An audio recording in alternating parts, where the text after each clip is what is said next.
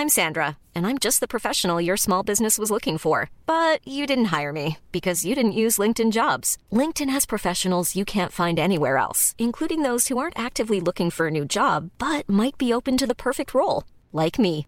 In a given month, over 70% of LinkedIn users don't visit other leading job sites. So if you're not looking on LinkedIn, you'll miss out on great candidates like Sandra. Start hiring professionals like a professional. Post your free job on linkedin.com/people today.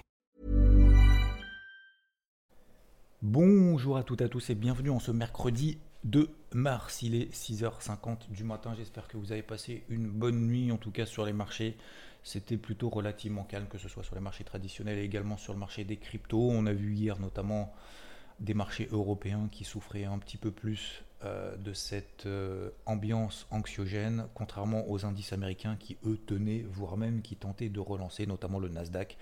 Euh, on en parlera juste après. Alors aujourd'hui, je rappelle quand même dans ce contexte, il y a quand même quelques chiffres macroéconomiques, même si certes c'est secondaire et que c'est quand même beaucoup moins important que ce qui se passe en Ukraine. Et eh ben, on a à 14h15 l'ADP. Donc ça, c'est la mise en bouche de l'emploi mensuel aux États-Unis. Je rappelle que vendredi, nous avons le NFP, les non-farm payroll, chiffre très important pour la communauté financière, pour voir et pour ajuster un petit peu la politique monétaire. Alors vous m'avez posé également beaucoup de questions concernant est-ce que Jérôme Powell va remonter les taux, pas remonter les taux? Il va le faire. Il y a effectivement des discours à droite et à gauche de banquiers centraux, mais les banquiers centraux, vous savez, ils sont également comme nous et comme euh, doivent s'adapter à la situation et euh, n'ont absolument aucune idée, pas plus que nous, de savoir ce qui va se passer et comment est-ce que ça va devoir et pouvoir se gérer.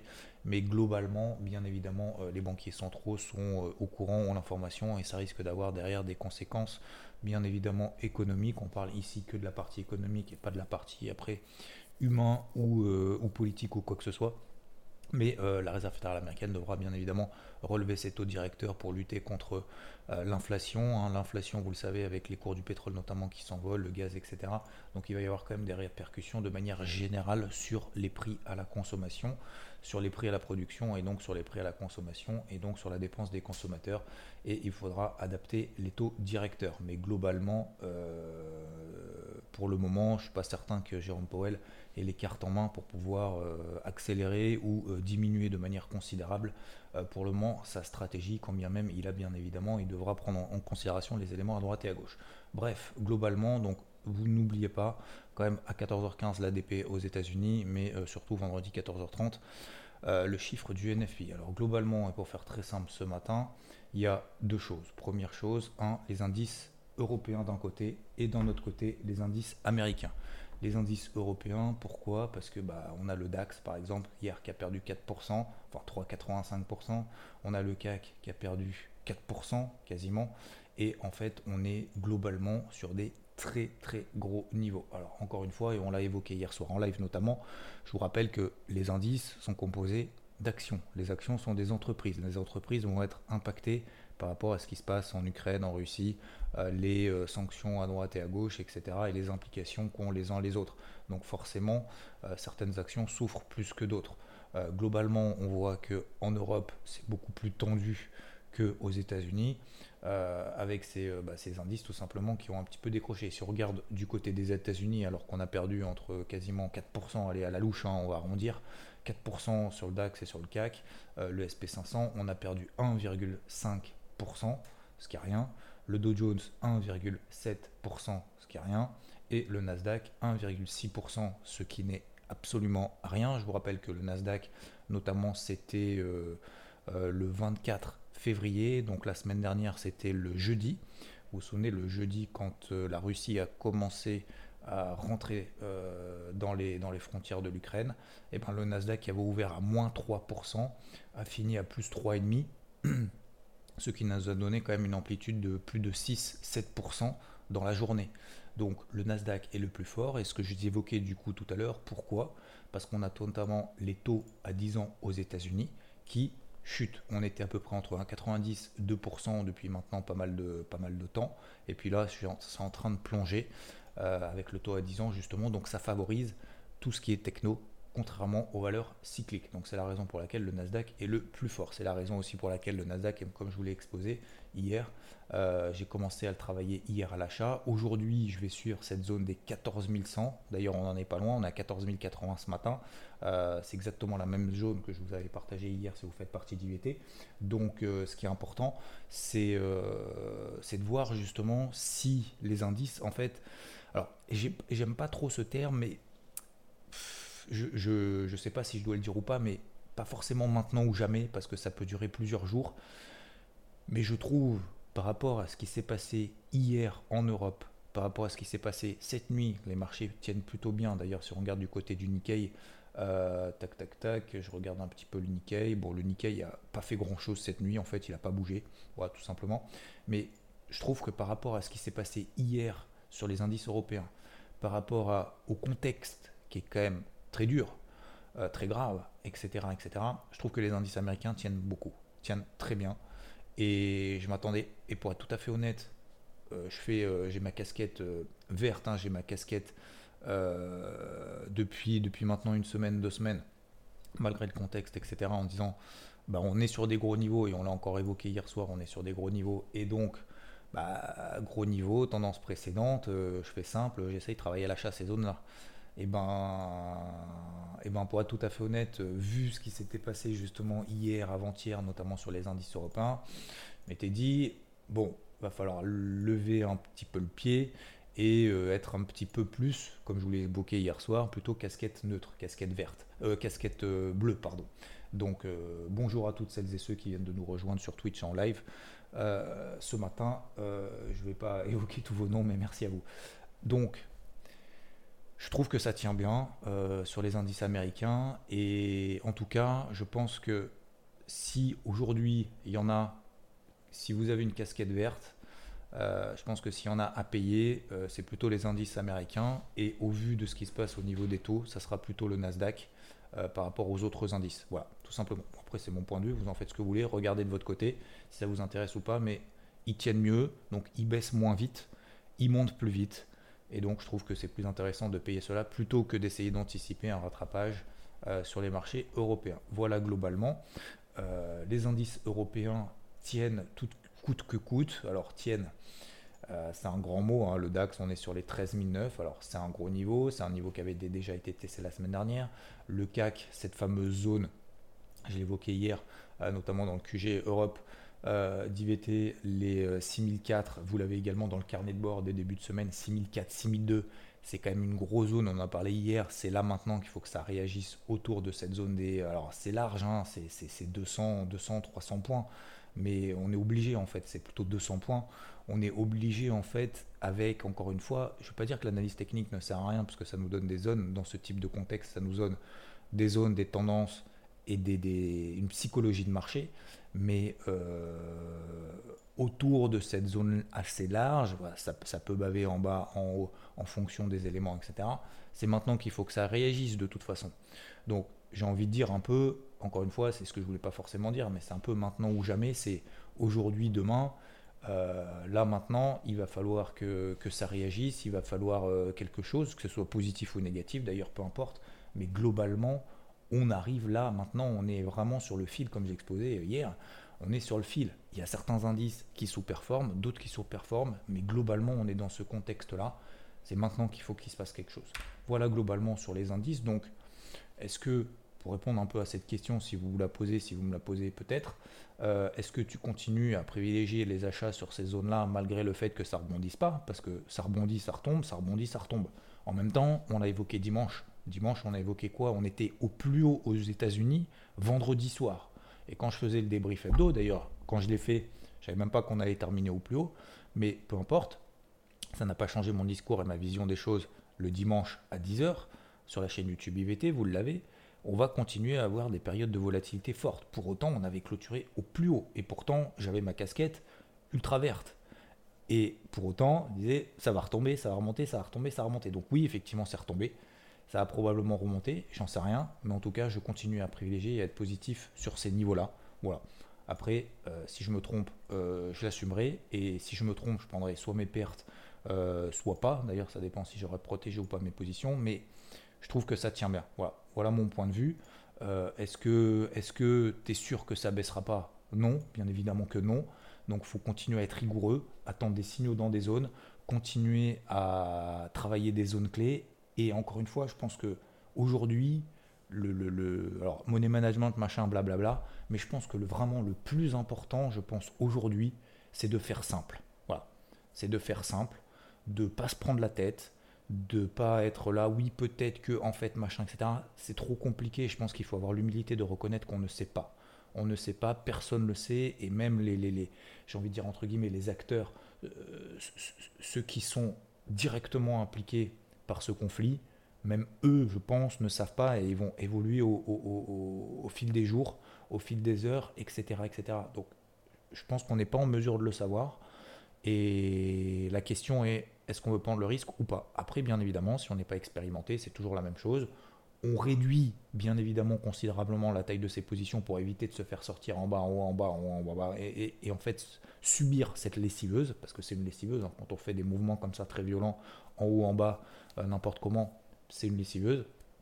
On réduit la taille de ses positions, on élargit ses stop loss, ou alors, ou alors si on, on se dit bah, c'est trop compliqué, déjà j'ai du mal en temps normal, alors là aujourd'hui euh, c'est pas maintenant que je vais, effectivement, vous avez tout à fait raison, c'est pas maintenant qu'il va falloir que je, mette les bouchées doubles, eh ben, je laisse passer quelques jours. Franchement, c'est pas grave. Il n'y a personne qui nous oblige à être sur le marché, à ne pas l'être, à avoir un avis, à savoir si ça va monter, si ça va baisser, on n'en sait rien. Mais je pense qu'il faut faire le plus simple possible plutôt que d'essayer de, d'essayer euh, d'anticiper quoi que ce soit. Je vois qu'on est sur des zones clés, je vois que les indices américains tiennent, je vois que c'est le Nasdaq qui tient mieux que les autres, donc je vais faire simple. Et si j'ai quelque chose à travailler à l'achat, ça sera plutôt aux États-Unis. Et si c'est aux États-Unis, ça sera très probablement plus le Nasdaq que les autres. Donc comment je fais concrètement et un petit peu, allez, on va faire la minute pédagogique. Concrètement, comment je fais pour savoir lequel euh, sera le plus fort que les autres? C'est très simple. Je me place des alertes. 14 100 sur le Nasdaq, si on passe au-dessus, ça me semble intéressant.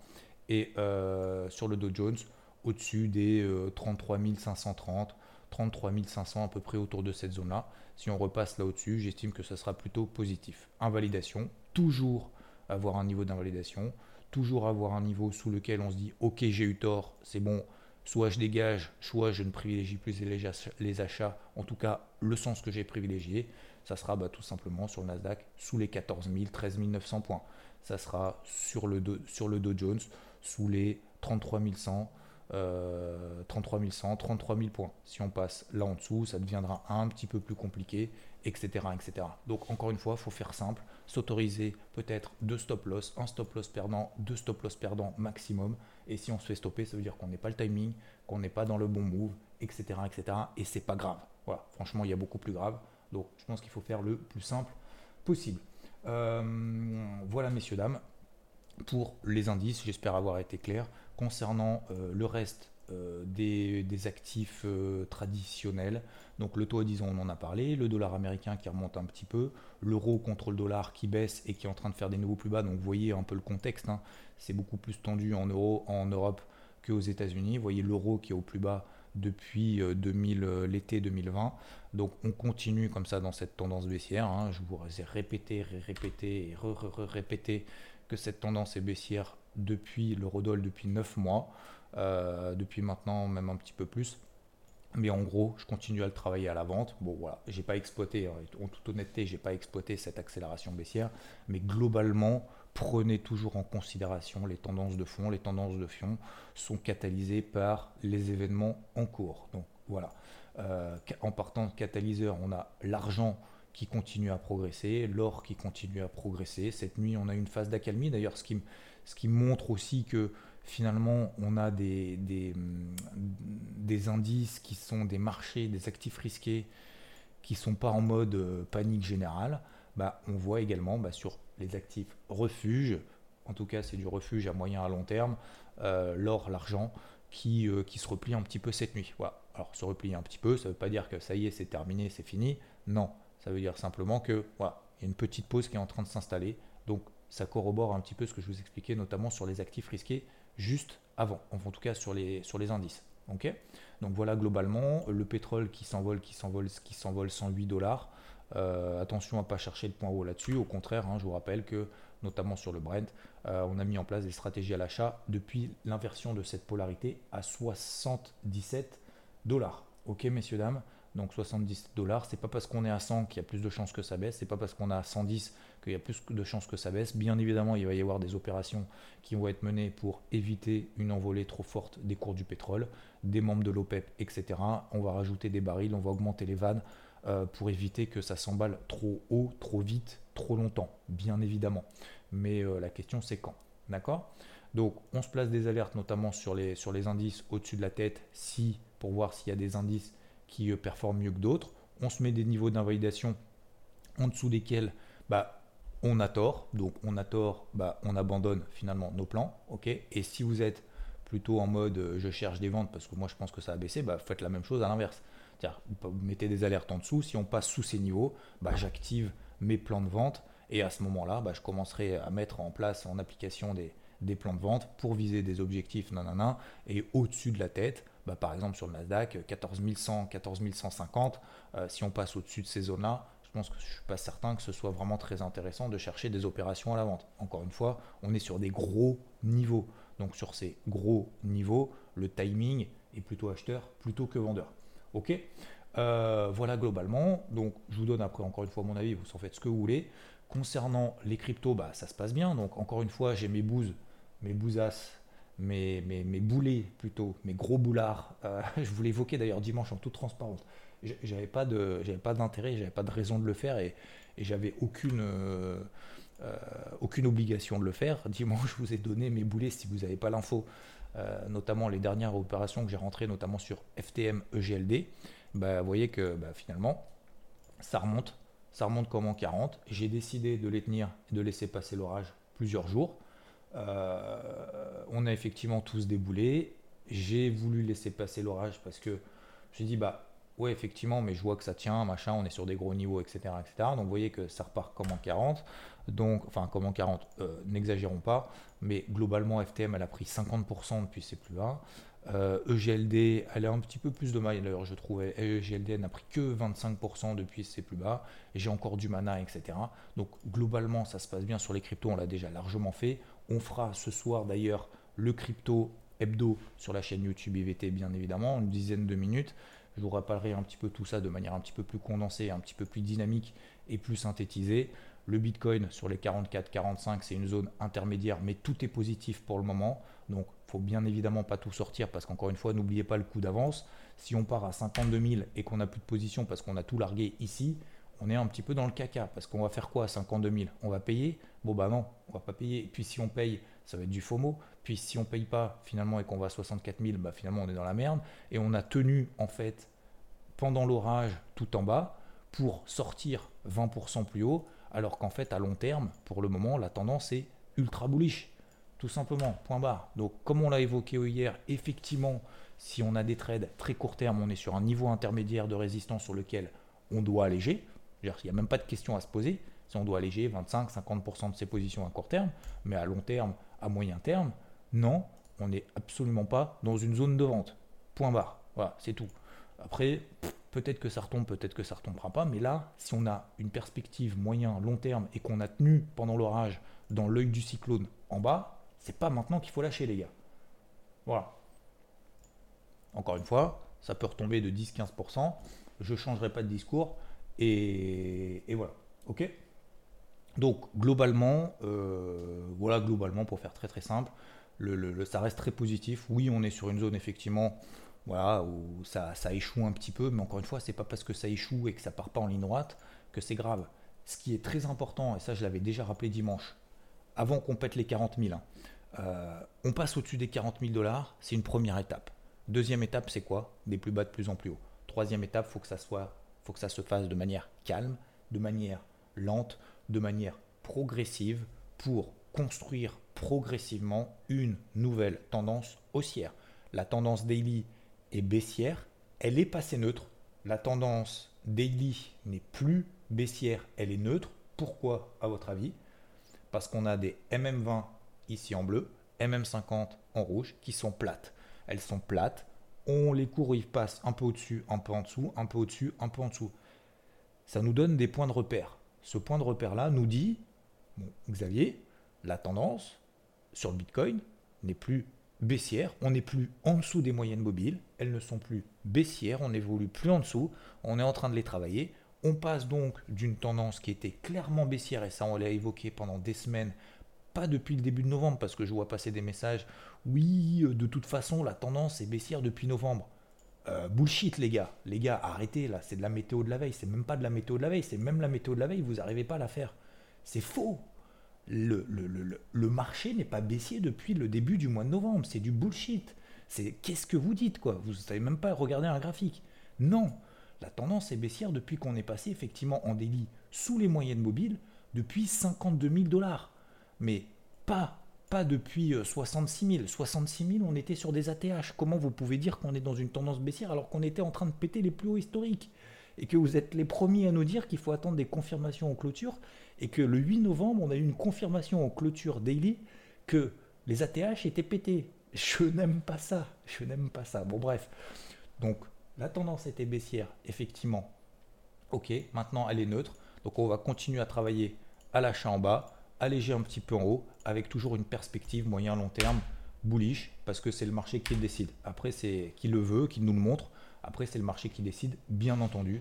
Donc, voilà, j'espère en tout cas que tout va bien pour vous, euh, de votre côté, à titre personnel, professionnel. Euh, on va continuer donc à travailler, il faut être rigoureux. Et en tout cas, sur le marché des cryptos, voilà, s'il y avait un classement à faire, c'est un, marché des cryptos, ça se passe beaucoup mieux que sur les marchés traditionnels. Deux, le marché américain, ça se passe beaucoup mieux qu'en Europe. Donc trois, en Europe.